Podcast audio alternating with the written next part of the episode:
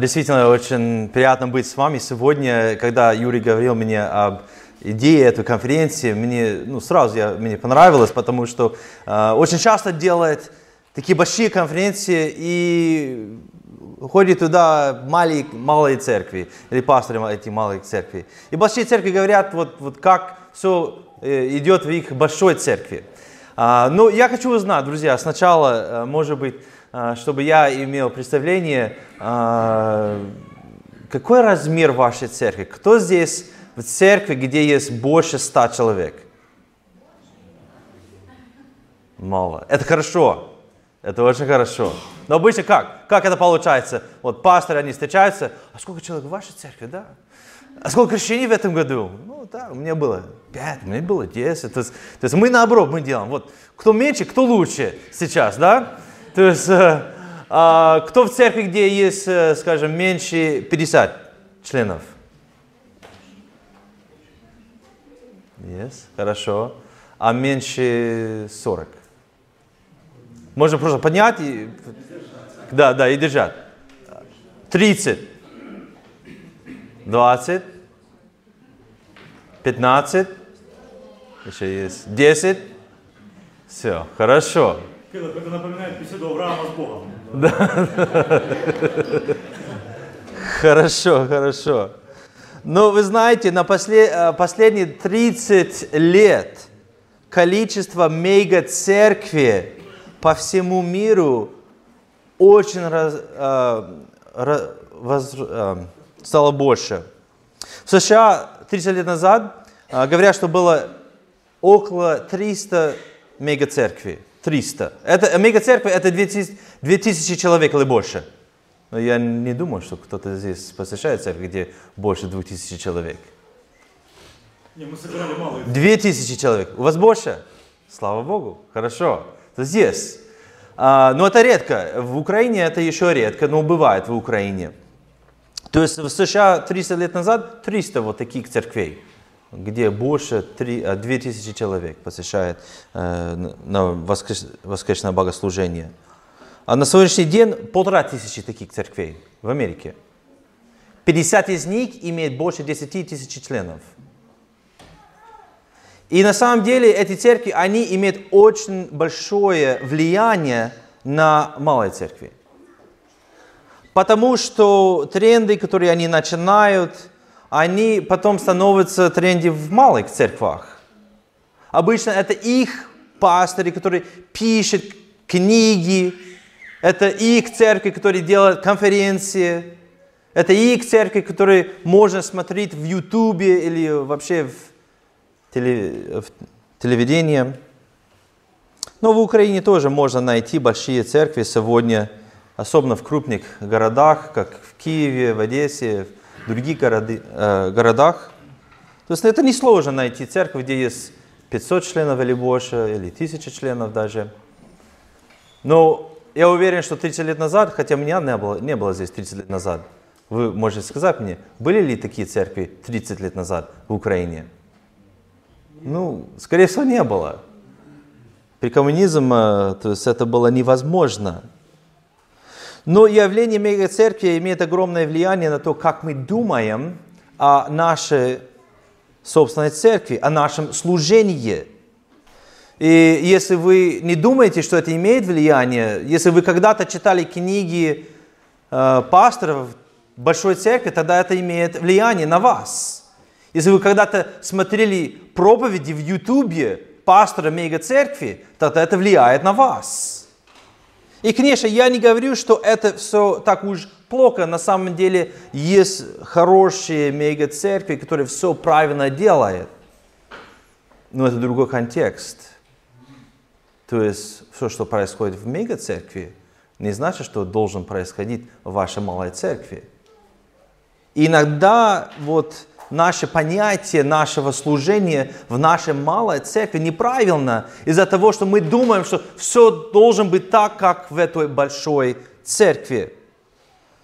Но немножко о себе, чтобы вы не думали, что я пастор мега-церкви. Я вырос в семье пастора, и мой отец, он основал одну баптистскую церковь 38 лет назад – И это была маленькая церковь, конечно. Долго лет, сейчас это ну, уже не малая церковь, а там 200 человек где-то так, то средняя такая церковь. Но когда я был там, когда я, я вырос в этой церкви, это было 50 человек, 60 человек, до 100 человека. И я видел своими глазами, что значит быть пастором в малой церкви. Это настоящий труд. Это проблемы с финансами. Это значит, что ну, часто не хватает братьев-деканов. Я видел, как мой отец, он часто починил что-то в э, церковном здании, э, молитвенном доме. Он сам, он должен был это сделать, потому что не хватало братьев, чтобы это сделать. Это очень много труда.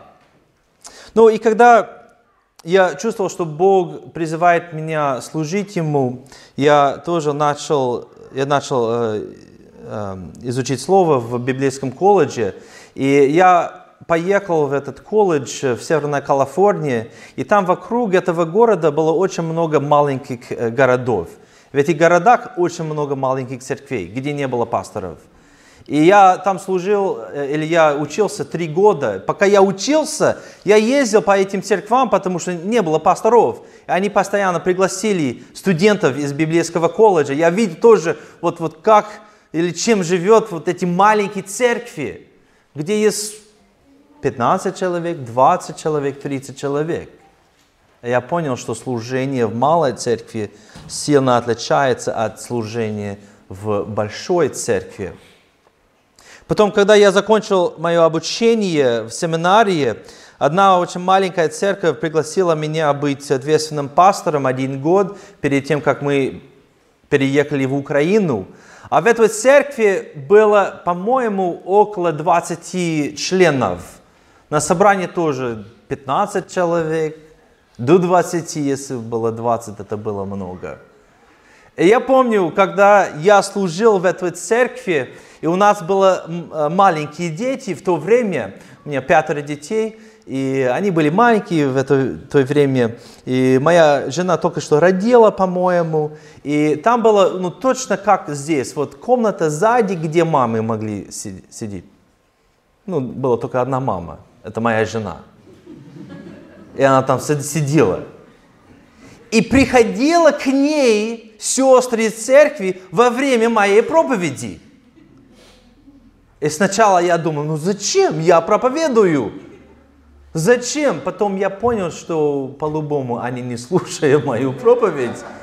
И лучше, чтобы они были там с моей женой, потому что это было и время для нее, чтобы она могла заниматься ученичеством с ними. Ну, это отличие, это, это малая церковь, то есть такое не бывает в большой церкви, ну, не совсем так.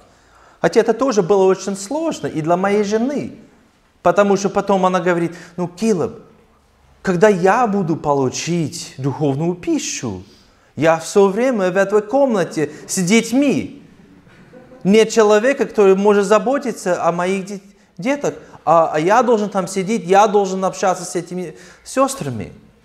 И действительно, друзья, это была сложность. Ну, несколько наблюдений о служении в малой церкви.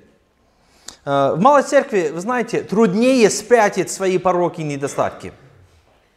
Это как жизнь в селе. Хотя я в городе живу, но я понимаю немножко Э, что в селе ну, все знают друг друга. И не только знают, где они живут, знают, чем они живут, знают их историю, наверное, знают их родителей, знает, вот кем он был в 15-16 лет. А очень часто вот такая жизнь в малой церкви. Все знают друг друга. И сложно для пастора вот спрятать свои недостатки, и кажется, что это плохо. А с другой стороны, это не, не, не, не так уж плохо. Почему? Потому что когда знают свои недостатки, друзья, это дает возможность для прощения, благодати и милости. Если я живу очень далеко от моих людей, от люд... членов моей церкви, Тогда когда будет возможность, когда мне надо просить прощения? Может быть, никогда. А это всего лишь потому, что я живу не так уж близко с ними. Они не знают, они не видят то, как я живу на, на самом деле. Но в малой церкви, друзья, это именно вот та почва, где мы можем настояще видеть Божью благодать, потому что мы видим наши недостатки. То есть мы должны понять это. Еще я, я понял, что в малой церкви пастор более ограниченные, более ограниченные. То есть сколько человек в вашем братском совете – наверное, не 20-30, может быть, 2-3, хотя бы один. То есть мы ограничены, мы ограничены финансами, людьми. И тоже мы можем смотреть на это и думать, что ну, это все плохо. То есть мы мало можем делать, потому что мы в малой церкви. Но с другой стороны мы понимаем, что это, друзья, дает Богу больше возможность работать. Потому что тогда мы понимаем, что если что-то будет хорошо в нашей церкви, это только благодаря Богу. Это не наша сила. И третье, что я заметил в малой церкви, в служении в малой церкви, очень часто в малой церкви вы более отделенные. То есть часто бывает, что малая церковь это где-то далеко в селе. И не хватает общение для пастора с другими братьями, потому что, возможно, нет вот э, зрелых таких братьев в его поместной церкви. И следующая церковь это далеко, не знаю, где-то в другом селе. И иногда просто не хватает общения. Я буду потом говорить немножко больше об этом. Но для того, чтобы ваша малая церковь имела рост духовный, чтобы был правильный атмосфер благодати, чтобы была та почва, где люди могли расти в духовном плане. Я думаю, что это важно сейчас избавиться от синдрома мегацеркви. Я уже немного говорил об этом, что последние 30 лет стало намного больше мегацеркви, чем было. И это очень повлияло на то, как мы думаем о нашей собственной церкви.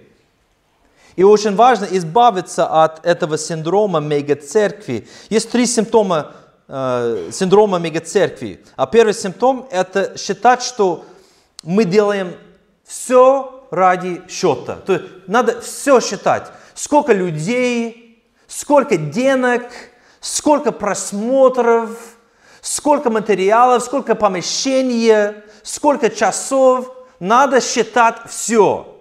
И количество определяет наш успех или неудача. Друзья, это нехорошо. Ну, с другой стороны, я не отвергаю факт, что иногда мы должны смотреть, что за цифры. Они помогают нам, конечно.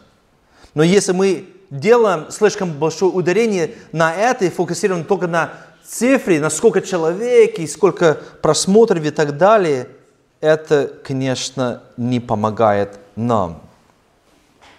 Второй синдром мега-церкви – это думать, что все зависит от какой-то новой программы или служения. Мы ищем серебряную пулю, думая, что если мы начинаем вот, вот это служение, вот это новое служение, если мы начинаем вот какое-то другое служение в нашей церкви, тогда церковь будет расти благодаря этому служению. Церковные тренды, модные христианские служения – это погоня за ветром в поле. И мы тратим очень много времени на то, чтобы найти что-то новое, что-то более интересное, что-то крутое, что-то блестящее, думая, что наконец-то это дает нам успех. Но это не то.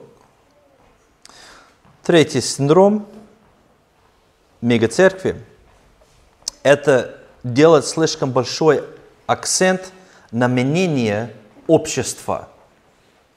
К сожалению, очень много советов. То есть, если вы читаете какие-то книги о церковном росте и так далее, очень много советов, они похожи на световой маркетинг. То есть, больше похож на маркетинг, э, маркетинг чем на церковь живого Бога. Прочитать какие-то книги, они советуют вам э, анализировать э, возраст, там, э, чем люди живут, там, что, э, э, что им нравится и так далее, и потребности. Потом делать в вашей церкви только так, что, чтобы людям очень нравилось. Да, я думаю, что мы должны быть чувствительными к нуждам людей, это действительно так. Но когда мы делаем слишком большой акцент на нужды людей, мы теряем превосходство Евангелия и Божьего Слова. И третий синдром, э, или четвертый, последний синдром э, мегацеркви, это фокусировать большое внимание на харизматичную личность главного пастора. Это может быть даже особенно вот из, из, из нашей церкви в Америке такое, когда пастор становится звездой. Он самый главный, самый популярный. Характер пастора привлекает людей в церкви, в церковь больше, чем истина Евангелия. Лицо пастора должен быть везде. Лицо пастора становится визитная карточка церкви. Это тоже не совсем хорошо. Так, вот это четыре симптома. Что мы можем делать, друзья? Что мы можем делать, чтобы избавиться от этого? Я предлагаю вам открыть вашу Библию, 2 Коринфянам 4, 5, 7. И хочу прочитать здесь эти стихи и дать вам шесть советов, о том, что мы можем делать для того, чтобы избавиться от синдрома мега-церкви. 2 Коринфянам 4, 5, 7.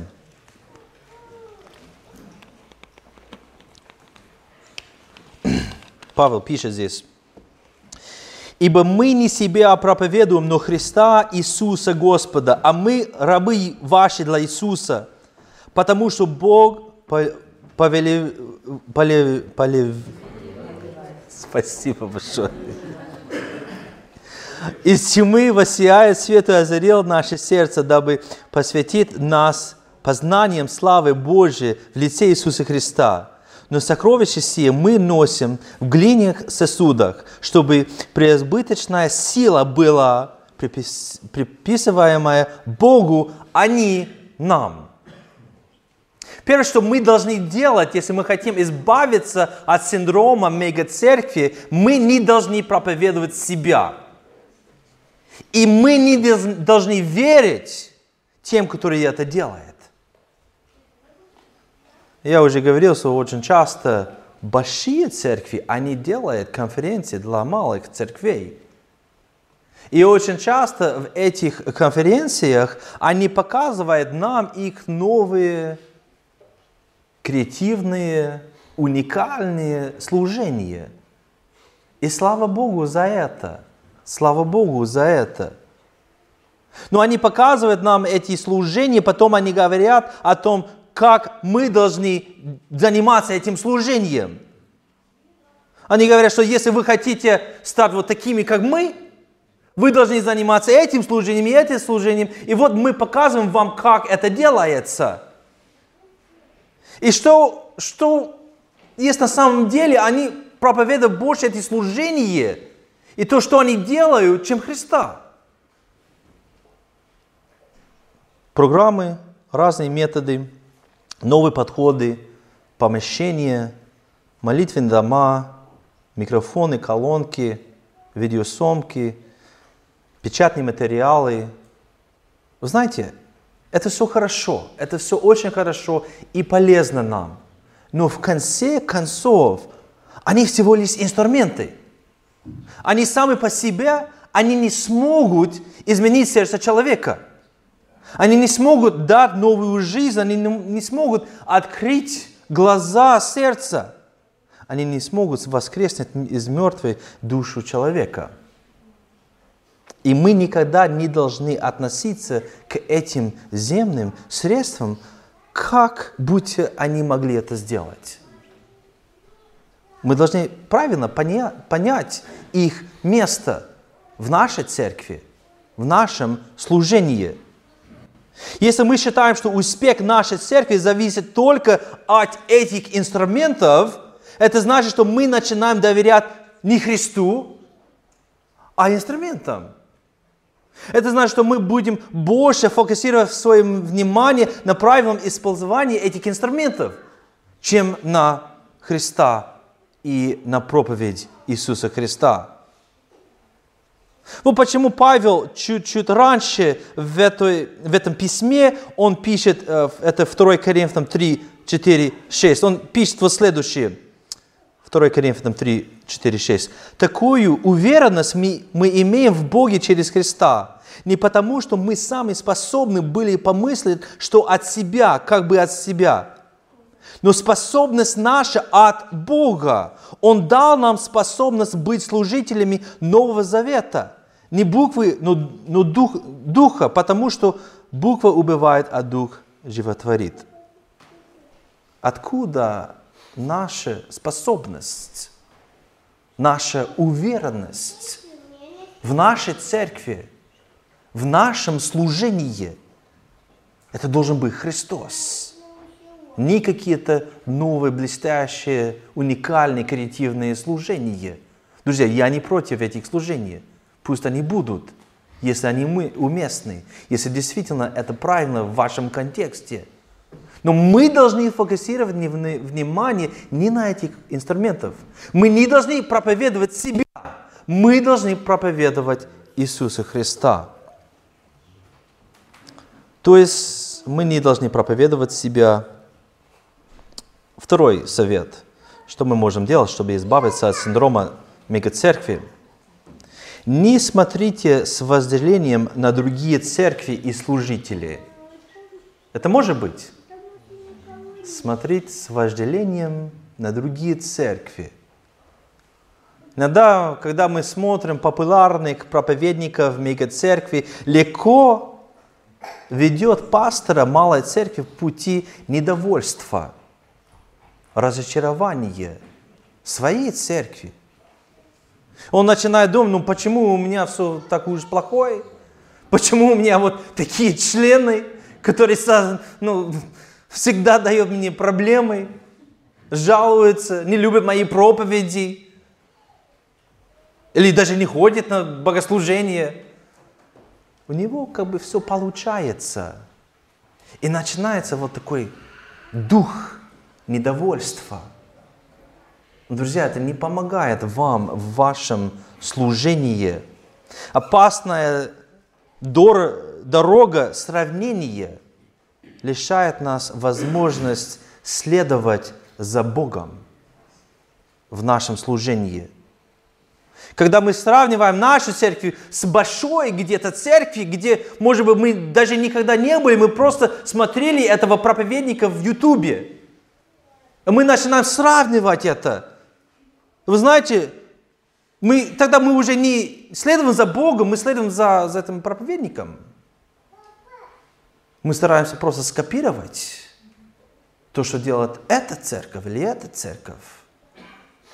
Интересно, 1 Коринфянам Павел два раза, он говорит, посему умоляю вас, подражайте мне, как? Как я Христу подражайте мне, как я Христу, потому что это болезнь было в этой церкви. Люди, они, они шли за, за, за людьми, а не за Христом. Поэтому он говорит даже, вот я Павел, я апостол, но ты можешь подражать меня только как я Христу.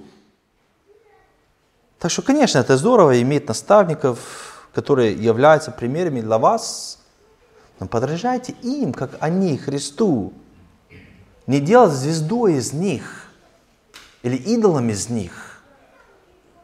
Плохо, когда мы это делаем. То есть на самом деле наставник – это очень хорошо. Но наставник должен быть человеком, которого ты лично знаешь.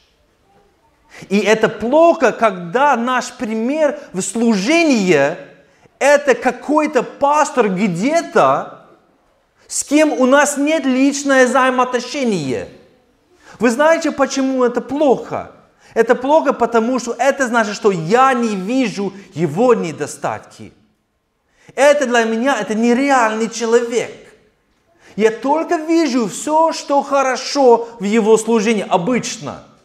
А может быть, какой-то другой брат потом скажет мне все, что плохо об этом человеке. Потом я говорю, я не верю. Ну, понимаете разницу? Хорошо иметь наставника, но пусть этот наставник, пусть этот пример в служении будет реальный человек, которого вы лично знаете. Вы можете звонить, он может дать тебе личный совет. Я переживаю, что иногда мы, пасторы, мы нарушаем десятую заповедь. Не желай дома ближнего твоего, не желай жены ближнего твоего, ни раба его, ни рабыни его, ни его пастора, ни его церкви, ни его молитвенного дома, ни его служения. Кстати, я добавил последнюю часть, если вы не заметили. Ничего, что у ближнего твоего. Друзья, это опасный путь, когда мы желаем служения другого пастора, особенно когда мы даже не знаем этого пастора лично. Павел еще в другом э, письме, он пишет Тимофея, это 1 Тимофея 6, 6, 8. «Великое приобретение быть благочестивым и довольным, ибо мы ничего не принесли в мир, явно, что ничего не можем и вынести. Имея пропитание и одежду, будем довольны тем». Это совет для пастора. Я должен быть доволен тем, что Бог дал мне. Я должен быть доволен тем служением, которое Бог дал мне. Я должен быть доволен тем людьми, которые есть в моей церкви. Это бывает сложно. Это бывает трудно, конечно. Третий совет, как мы можем избавиться от синдрома мега-церкви. Мы э, не забывайте о том, чего Бог на самом деле требует от вас. Я уже говорил, иногда малые, малые церкви, они просто копируют то, что видят в больших церквах. Я помню, я был 20 э, лет назад я был в Бразилии, я 6 месяцев я жил там в миссионерами. И мы были в одном маленьком селе на границе Перу и Бразилии, в джунглях. Там, по-моему, население было 200, 300, 300, 300 человек. И была одна маленькая церковь в этом селе. И мы были там несколько дней, поэтому ну, было воскресенье, мы хотели посетить эту церковь. И мы пошли в эту церковь. Эта церковь собралась в такое помещение, я не знаю, наверное, метров э, 3 на 3, может быть 4 на 4. Буквально там не больше 10 человек. Мы все собрались, ну, было даже тесно, 10 человек в таком маленьком помещении – и вот что самое интересное. Мы собрались, и когда служение начали, пастор взял микрофон и начал говорить через микрофон. Это было неприятно. А я думал, «А зачем? Почему надо микрофон здесь? То есть, ну, прекрасно было слышно. Без микрофона, конечно. А я думал, что он просто видел это где-то в городе, что когда есть богослужение, надо с кафедрой, надо с микрофоном, надо вот так говорить. И он так говорил. Но нам нельзя так делать. Мы должны понять, что Бог требует от нас на самом деле. Что Бог требует от нас? 1 Коринфянам 4, 1, 2. Павел здесь четко говорит. Итак, каждый должен разуметь нас как служителей Христовых и домостроителей тайн Божьих. А от домостроителей же требуется, чтобы каждый оказался верным. Вот почему Павел это пишет, потому что, как я сказал, это была проблема в этой церкви. Были популярны такие служители, люди шли за ними. И Павел здесь, он должен поставить всех на место. Нет, друзья, это не то, это не христианство, это не служение в вашей церкви, не должно быть так. Мы просто кто? Служители, слуги, домостроители, менеджеры. И мы просто должны быть верными, и все. Давайте поговорим немножко о том, что это значит быть служителями Христовыми. Интересно, мне даже интересно здесь, что Павел даже не пишет, что мы должны быть служители членов церкви.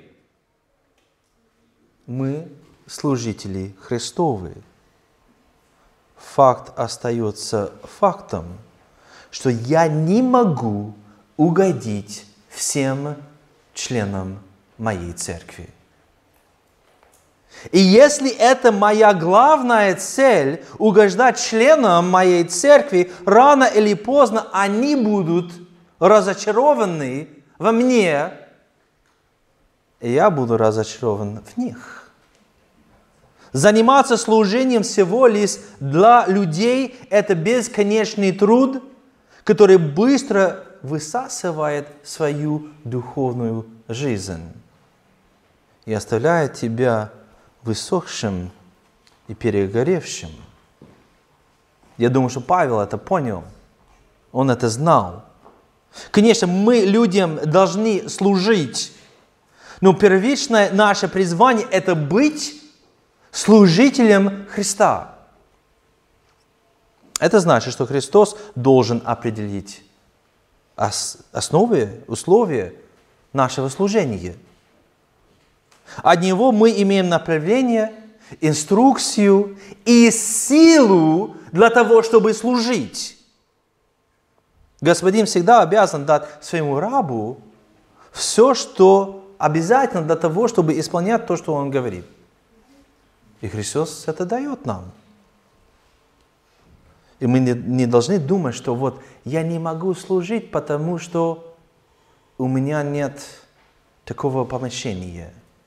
Я не могу служить, потому что у меня мало братьев в моей церкви. Я не могу служить, потому что мало денег. Я не могу служить. То есть Бог дает нам все, что обязательно для нашего служения. Мы должны быть служителями Христовыми. Второе, что мы видим здесь, мы должны быть домостроителями тайн Божьих. Что значит быть домостроителями тайн Божьих? Задача домостроителя – это правильно управлять имущество хозяина.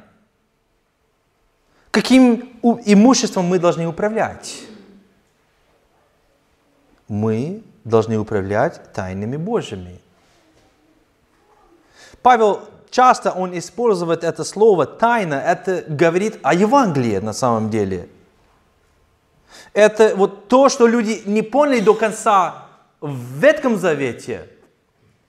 Теперь он понял, что его задача как благовестник, как проповедник, это рассказать всем об, этом, об этой тайне, что есть Евангелие, что есть Христос, и помочь им верить в эту тайну, в Евангелие. Ну, интересно, как это делается на самом деле? Еще хочу посмотреть 1 Коринфянам вторую главу, потому что здесь Павел дает нам очень хорошее объяснение. Первый стих второй главы. «И когда я приходил к вам, братья, приходил возвещать вам свидетельство Божие не в превосходстве слова, слова или мудрости, Ибо я рассудил быть у вас не знающим ничего, кроме Иисуса Христа, и притом распятого. И был я у вас в немощи, в страхе и в великом те- трепете.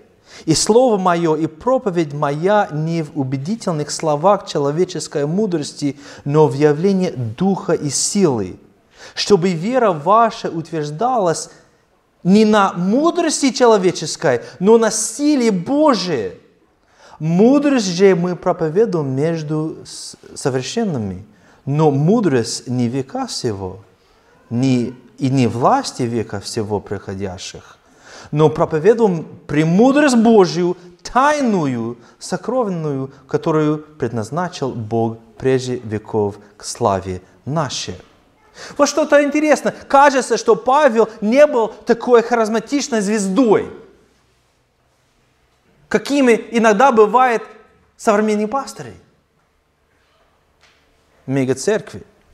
Наоборот, он был в немощи здесь, в страхе, в великом трепете. Я не знаю, если это удивительно, но я читал это, мне это удивительно. Великий Павел, который имел личные встречи с, с Христом.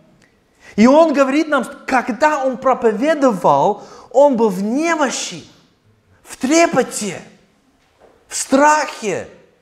Почему он был в немощи, в трепете и в страхе? Потому что он понял, что вот то, что требуется, он не может совершать, он сам не может делать. Только Бог может это делать. Друзья, мы должны это понять. В наших сервах мы должны понять, что вот та работа, которая нуждается людям, только Святой Дух может делать. Конечно, Он нас использовать, но Он должен использовать нас в смирении.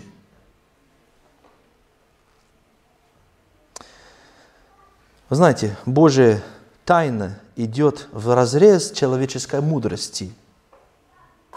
И на самом деле нам это хорошо. То есть, например, если мне подарили несколько миллион долларов, я бы был рад. Хорошо. Теперь, что мы будем делать с этими деньгами? Построим церковь, построим современное здание. А, вот сначала долги отдадим, да?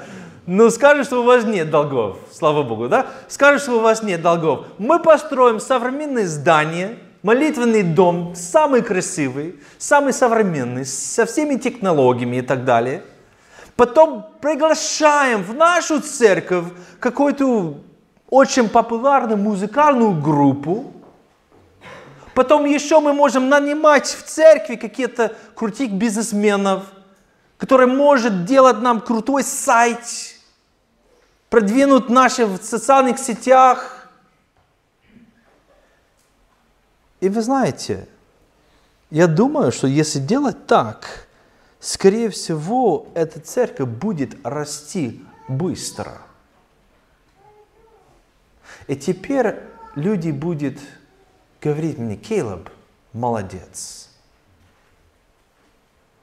Но я не хочу, никогда не хочу, чтобы люди сказали мне, Кейлоб, молодец. Я хочу, чтобы они смотрели на мою церковь, где я служу, и они говорят, слава Богу. Потому что мы знаем, Кейлов, ты не смог это сделать. Я не смогу. В немощи я. Павел, если Павел в немощи, я тоже в немощи. И мы, друзья, мы должны заниматься служением так в нашей церкви, что если что-то хорошо происходит, люди смотрят на это и думают, ну это Бог. Это сто процентов Бог. Потому что по-другому мы не понимаем, как это произошло в вашей церкви. Мы должны идти в сторону, дать Богу возможность работать в нашей церкви. И последнее, что он пишет здесь в этом отрывке, он говорит, что мы должны быть верными. Друзья, это крайне важно. Верность – это важно, потому что она спас, спасет нас от болезни прагматизма.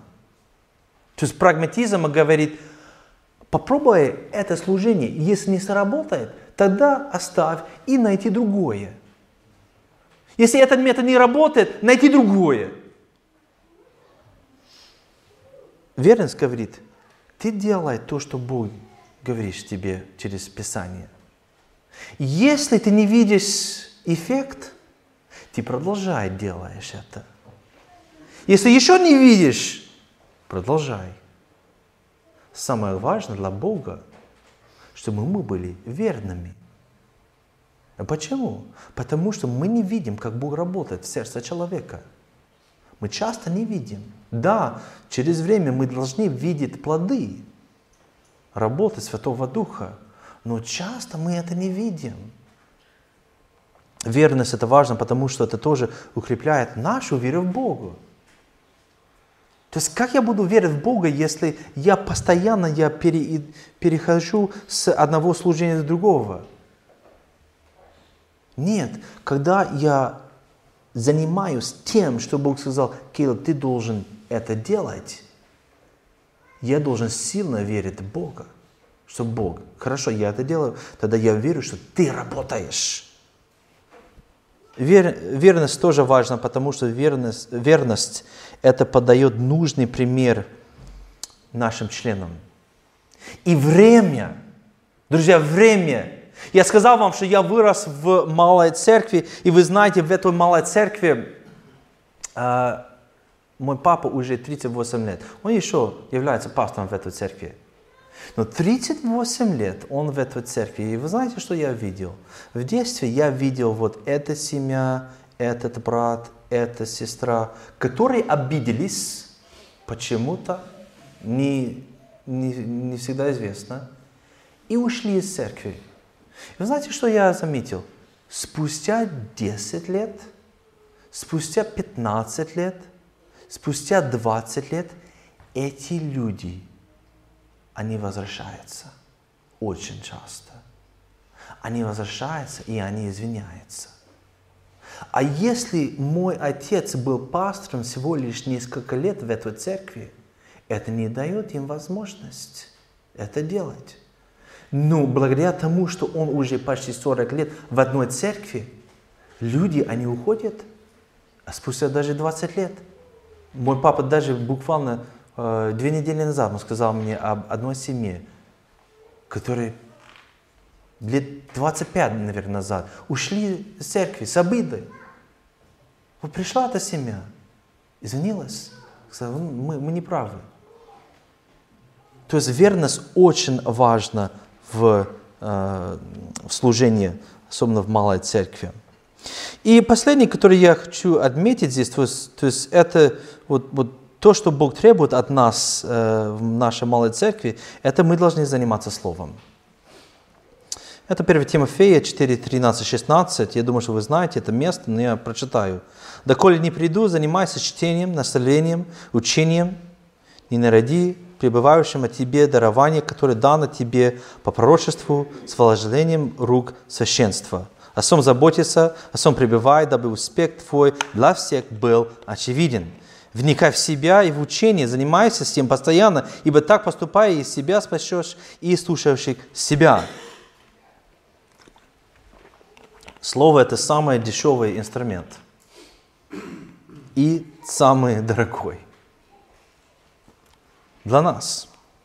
Мы должны найти время, чтобы заниматься Словом, чтобы Слово работало над нами.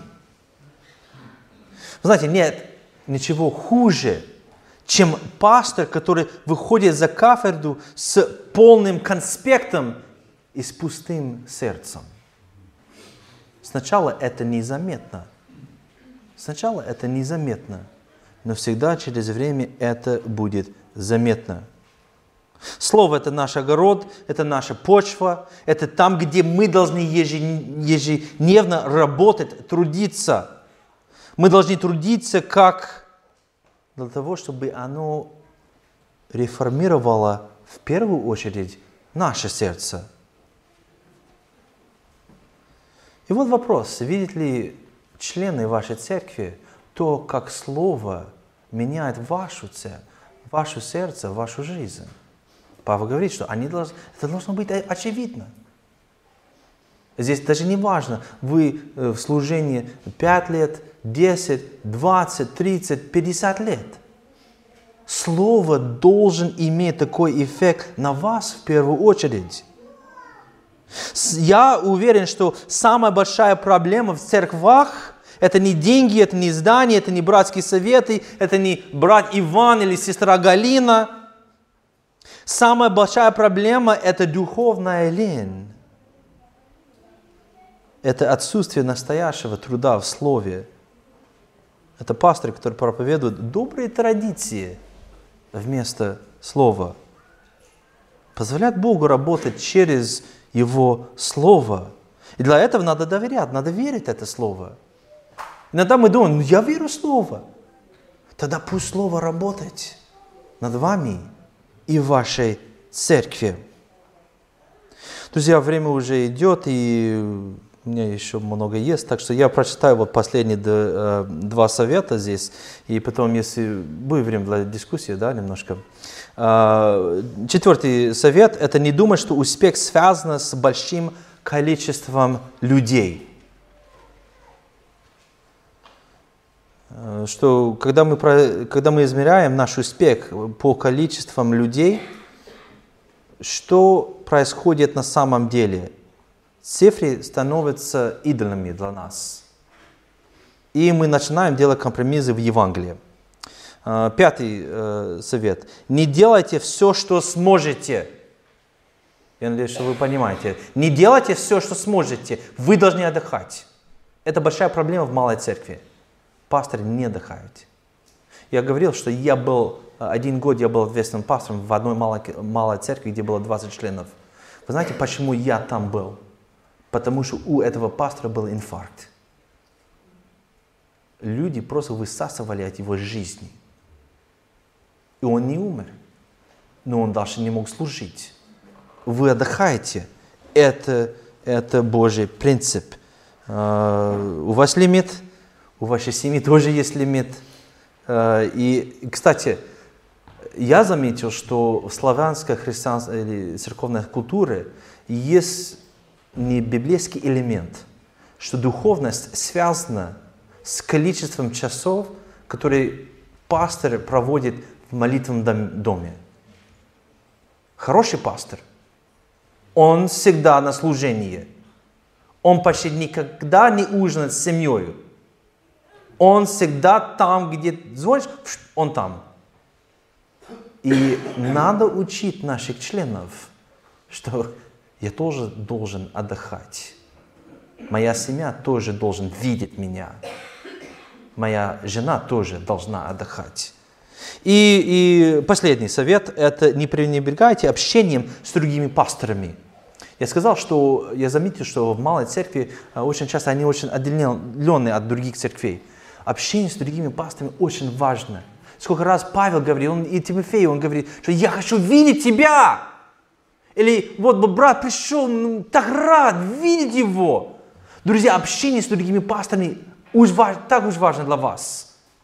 Особенно в малой церкви, где, может быть, не бывает вот таких братьев, где можно хорошо общаться с ними, которые могут помочь вам в духовном плане. Поэтому вот такие общения, я думаю, что очень важно. Хорошо. Юрий, пожалуйста.